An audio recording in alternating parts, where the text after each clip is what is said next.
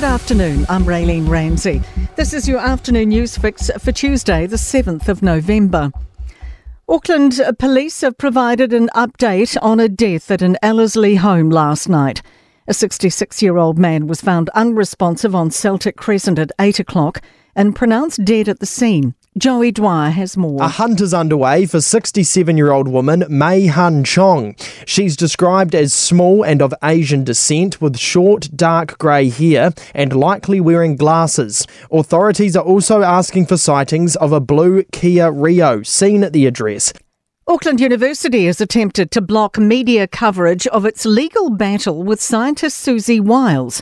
The microbiologist alleges the university failed to protect her from threats over her commentary on COVID 19.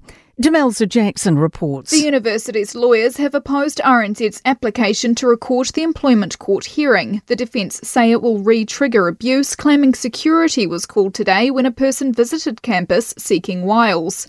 Her lawyers slammed that as a fallacy, and Judge Joanna Holden threw out the bid, saying the horse has bolted. Reappointed Labour leader Chris Hipkins says his party's going back to the drawing board on policies. He's emerged from Labour's caucus meeting today, vowing to rebuild the party after last month's devastating election loss.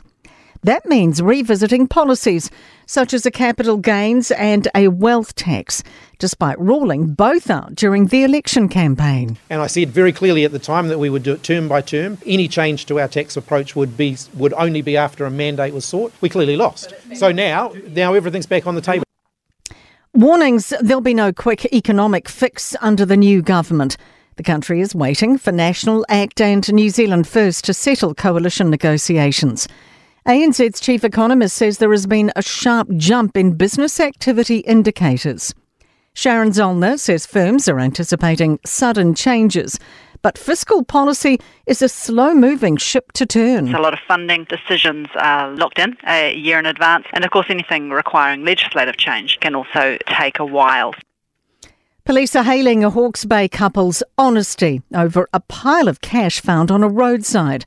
The pair noticed a large canvas bag on the ground while picking up their son from daycare. It was electronically locked and it had more than $70,000 inside, belonging to a bank. Quoting C.S. Lewis, Inspector Chris Wallace says of the couple, integrity is doing the right thing even when no one is watching. The bag's now at its intended destination.